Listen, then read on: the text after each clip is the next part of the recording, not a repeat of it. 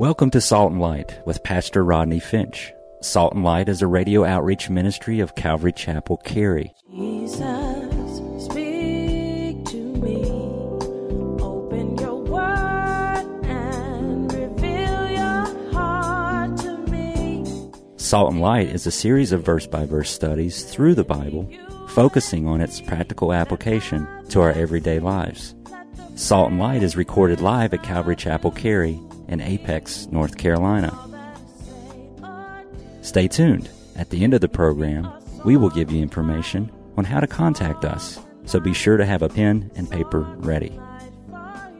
Today, Pastor Rodney will be teaching from the book of 2 Samuel, chapter 22. So grab your Bibles and follow along. Now, with today's teaching, here's Pastor Rodney. I will call. Look at verse 4.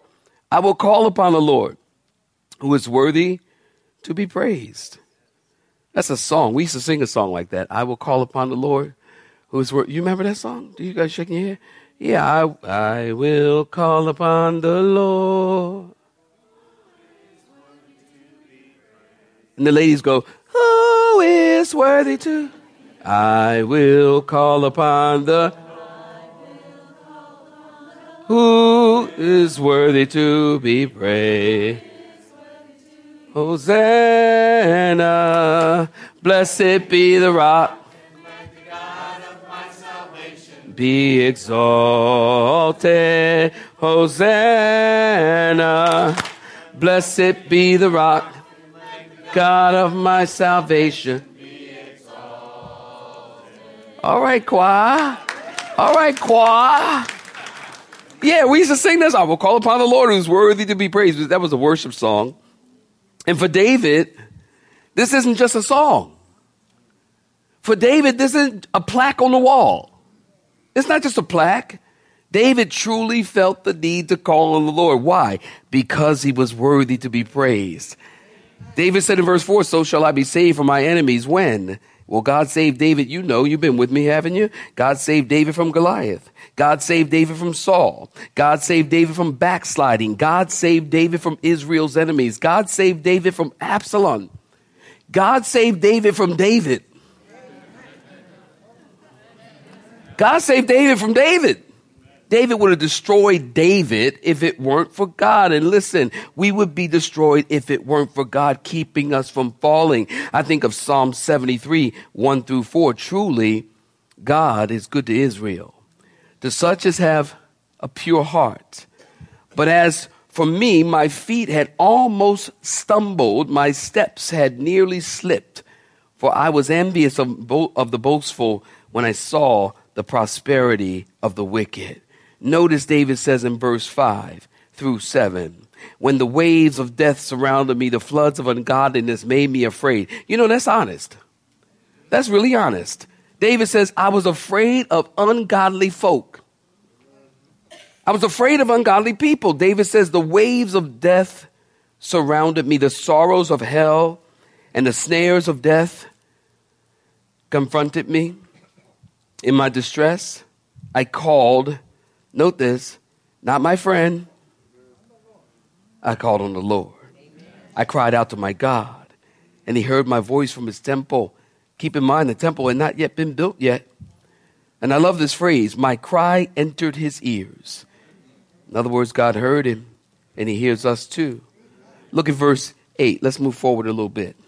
Look at verse 8. Then the earth shook and trembled. The foundation of the heavens quaked and were shaken because he was angry. Smoke went up from his nostrils and devouring fire from his mouth. Coals were kindled by it. He bowed, he bowed the heavens also and came down with darkness under his feet. He rode upon a cherub and flew, and he was seen upon the wings of the wind.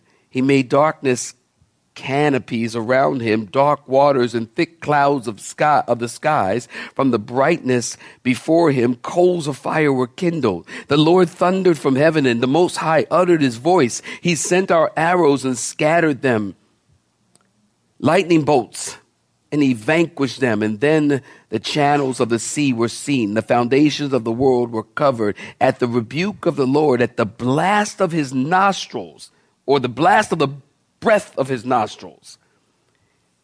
He sent from above. He took me. He drew me. Underline that. He took me.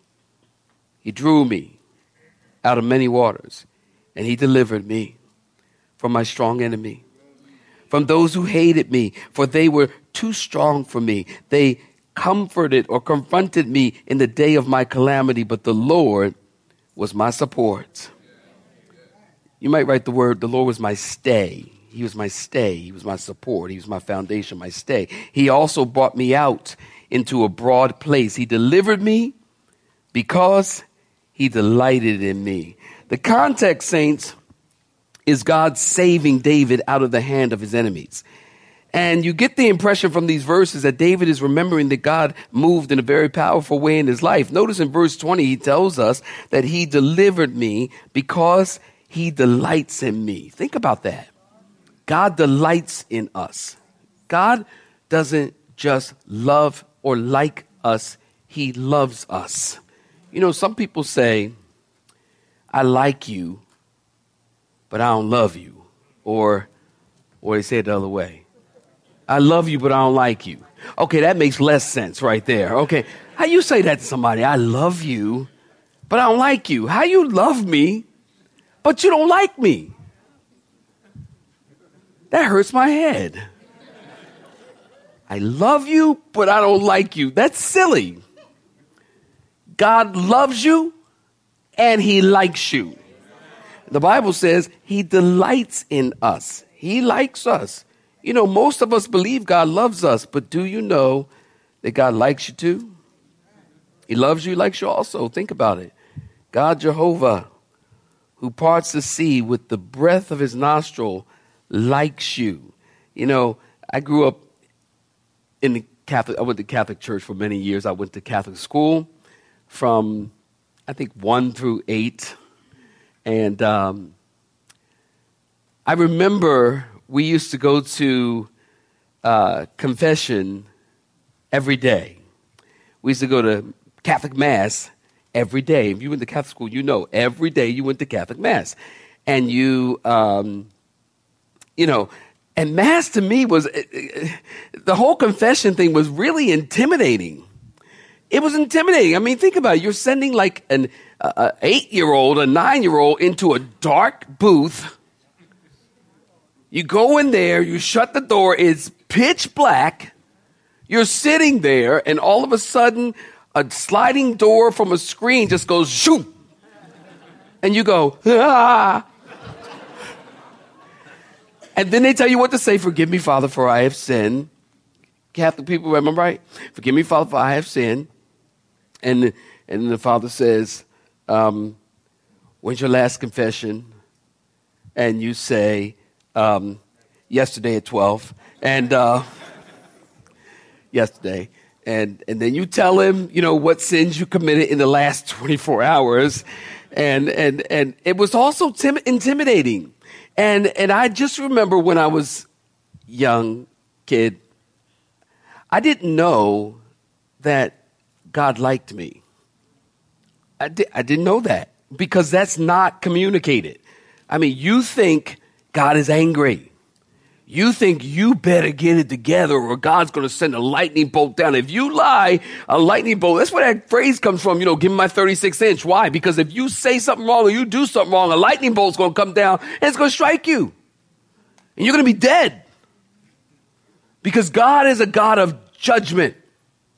God is a God of religious judgment. If you do something wrong, you're going to be judged. And that's the kind of fear that many, many people have as it relates to God and as it relates to understanding who God is. And then as you grow and you get to know the scriptures and you go to a Bible teaching church where they understand the word God is not angry with you. The Bible says he delights in us. He loves us he even likes you. You should be glad about that. I'm glad. I was glad when I learned that. I'm glad when that became a revelation. It wasn't just this, you know, theological, theoretical understanding of God. After a while, you start to learn that God loves you and it's a personal relationship with God. And that, that's a wonderful thing. He delights it. And it's a very freeing thing. And if you, you know, if you come out of uh, a religious background, a legalistic background, or, you know, you know, uh, the Catholic Church type legal background, when you get that freedom, you feel it. Am I right about it? You really, really, really feel it. It becomes very tangible.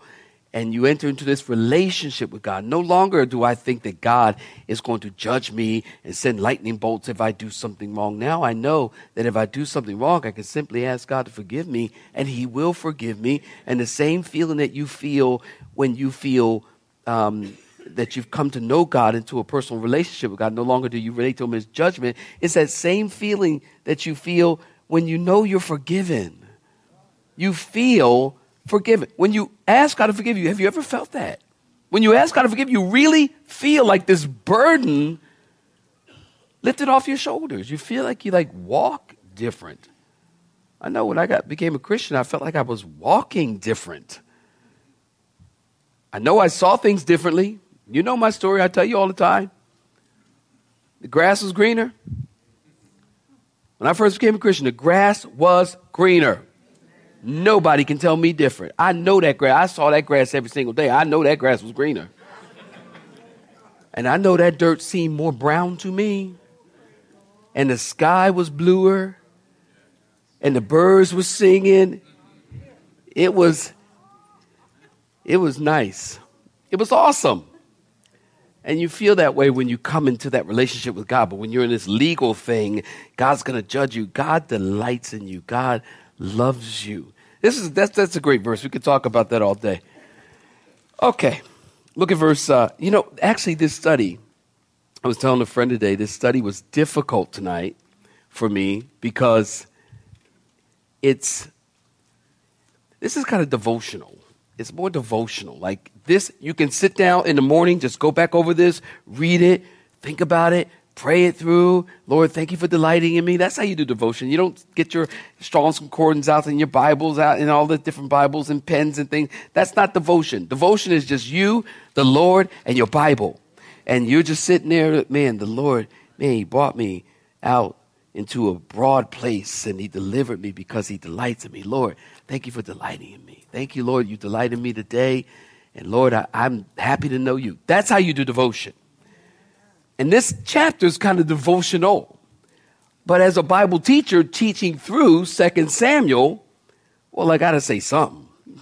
you know what I mean? So it was kind of hard because you just don't really want to kind of pick it apart. So that's why we're just kind of pulling out some scriptures and, and uh, talking about them, okay? Uh, look at verse 21. The Lord, David goes on, rewarded me according to my righteousness, according, this is great. The Lord rewar- rewarded me according to my righteousness, according to the cleanness of my hands. He has recompensed me, for I have kept, underline this, I've kept the ways of the Lord and have not wickedly departed from my God. For all his judgments were before me. As for his statutes, I did not depart from them. I was also blameless before him, and I kept myself from iniquity. Therefore, the Lord has recompensed me according to my righteousness, according to my cleanness in his eyes. With the, with the merciful, you will show yourself merciful. With a blameless man, you will show yourself blameless. With the pure, you will show yourself pure. With the devious, you will show yourself shrewd. You will save the humble, but your eyes are on the haughty, that you might bring them down. Hmm. For you are my lamp, O Lord. The Lord shall enlighten my darkness.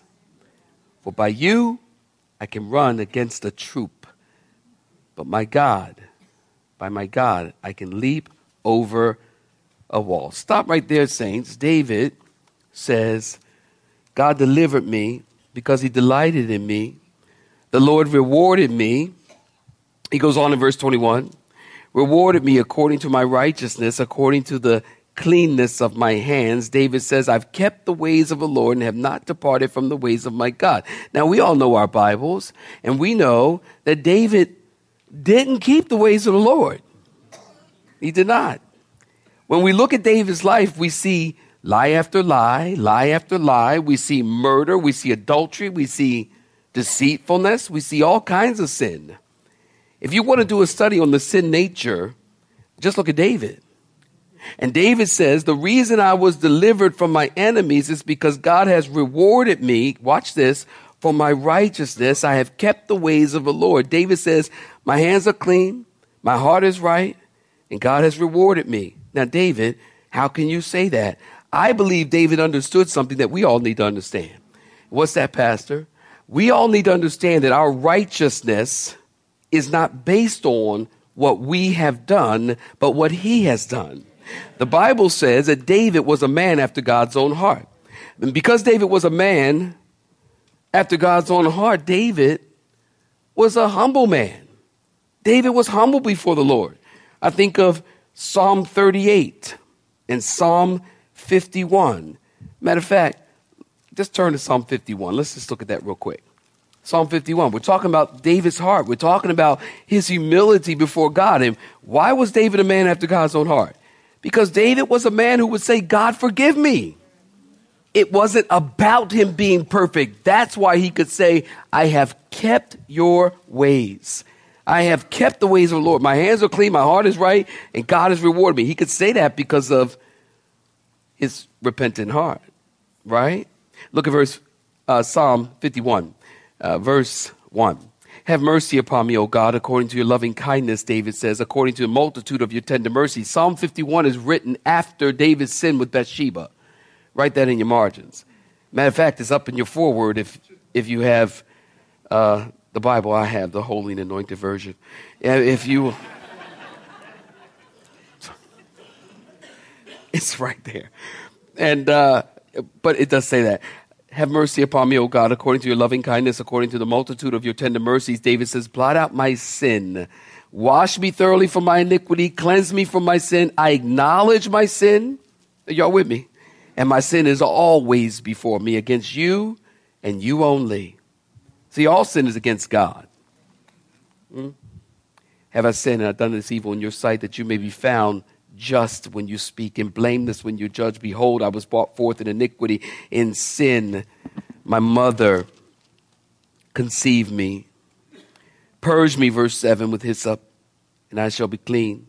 Wash me, and I shall be what, saints? Make me hear joy and gladness at the bones that you have broken. God brought him to that place of repentance. The bones you have broken may rejoice. Hide your face from my sins and blot out my transgressions. Verse 10, 11, 9, 10, 11. Highlight that. Underline it. Remember it. Look at verse 7. Purge me with hyssop, and I shall be clean. Wash me, I shall be whiter than snow. Make me to hear joy and gladness, that the bones you have broken will rejoice. Hide your face from my sins and blot out all my iniquities. Verse 10 Create in me a clean heart, O God, and renew a steadfast spirit within me. Do not cast me away from your presence, and Lord, don't take your spirit from me. And restore to me this is a great verse. We could all be we could all be praying this, right? Restore to me the joy of your salvation and uphold me by your generous spirit.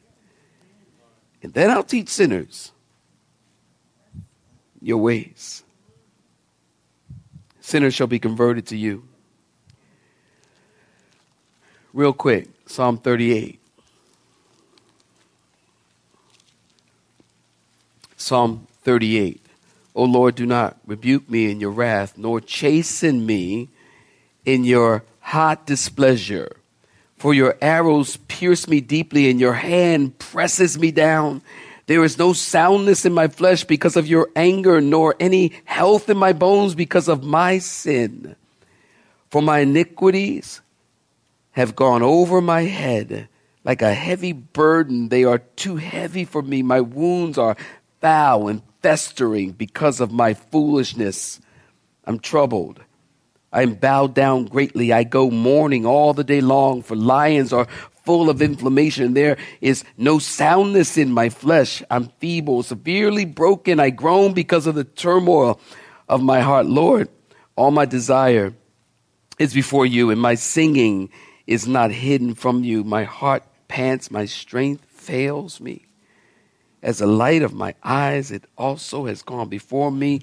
My loved ones and my friends stand aloof from my plague, and my relatives stand afar off. See David's heart, you get it? David's heart of repentance and brokenness and desire for God to to to to to humble him and to to to, to work in him.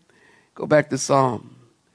So David was, or back to Samuel, pardon me. David was repentant, and David was humble, and David was broken, and God doesn't listen. God doesn't look for perfection. God looks for humility. Humility will take you a long way in the kingdom. Again, Psalm 51, we just read it. For you do not desire, or actually in Psalm 51, verse 16 and 17, we didn't get to that. For you do not desire sacrifice, or else I would give it. You do not delight in burnt offerings. The sacrifices of God are what, saints? A broken spirit, a broken and a contrite heart. These, O God, you will not despise. See, brokenness leads to humbleness, and humbleness leads to dependency. Two traits that are very attractive to God humility and brokenness. James 4 6. He resists the proud but gives grace to anybody know? The humble. You know that Psalm 34 18. The Lord is near to those who have a broken heart and save such as have a contrite spirit. Isaiah 57 15. For thus says the high and lofty one, one who inhabits eternity, whose name is holy. I dwell in the high and holy place with him who has a contrite and humble spirit to revive the spirit of the humble and to revive the heart of the contrite ones. David knew something very theological way back then. David knew that positionally we are right with God. And you can positively confess you are righteous with God because of Jesus. Because positionally, we are in Christ. And the blood of Christ covers us. Romans 8 1. There is therefore now no condemnation to those who are in Christ. If any man sins, John tells us, 1 John 2 1. If any man sins, we have an advocate with the Father, Jesus Christ the righteous. 2 Corinthians 5:21. For he made him who knew no sin to be sin for us, that we might become the righteousness of God. Listen, Jesus died on a hill called Calvary. And when he died, our sins were put on his account. And positionally now, we are right with God. That's why David could say, I have kept your law. I've kept your word. Lord, I, my hands are clean before you because he understood positionally he was clean. Look at verse 29. For you are my lamp, O Lord. The Lord shall enlighten my darkness. I think of Psalm 27. Turn there real quick. I'm going to speed up. I'm going to speed up. I really am. Psalm 27. Look at Psalm 27. Look at Psalm 27. Verse 1 The Lord is my light and my salvation. Whom shall I fear? The Lord is the strength of my life. Of whom shall I be afraid? Love that, love that verse. Notice it says, it doesn't say the Lord provides light or the Lord provides strength. It says the Lord is light and the Lord is my strength. Jesus said, You are the light of the world. Listen, this word light is used 272 times in the Bible. 272 times in the Bible, this word light is used. Genesis 1 3, God said, Let there be light. John 1 4 through 9. John 8 12, I am the light of the world. 1 John 5 it says God is light, and in him, in him there's no darkness at all. Psalm 36 9. In your light we see light. Great verse. In your light we see light. You have been listening to Salt and Light, a radio outreach ministry of Pastor Rodney Finch in Calvary Chapel, Cary, located in Apex, North Carolina. Join Pastor Rodney Monday through Friday at this same time. For information regarding service times, you can contact us at 1 800 293 0923. That's 1 800 293 0923. Or you may listen to today's broadcast in its entirety by visiting the media library on our website at do.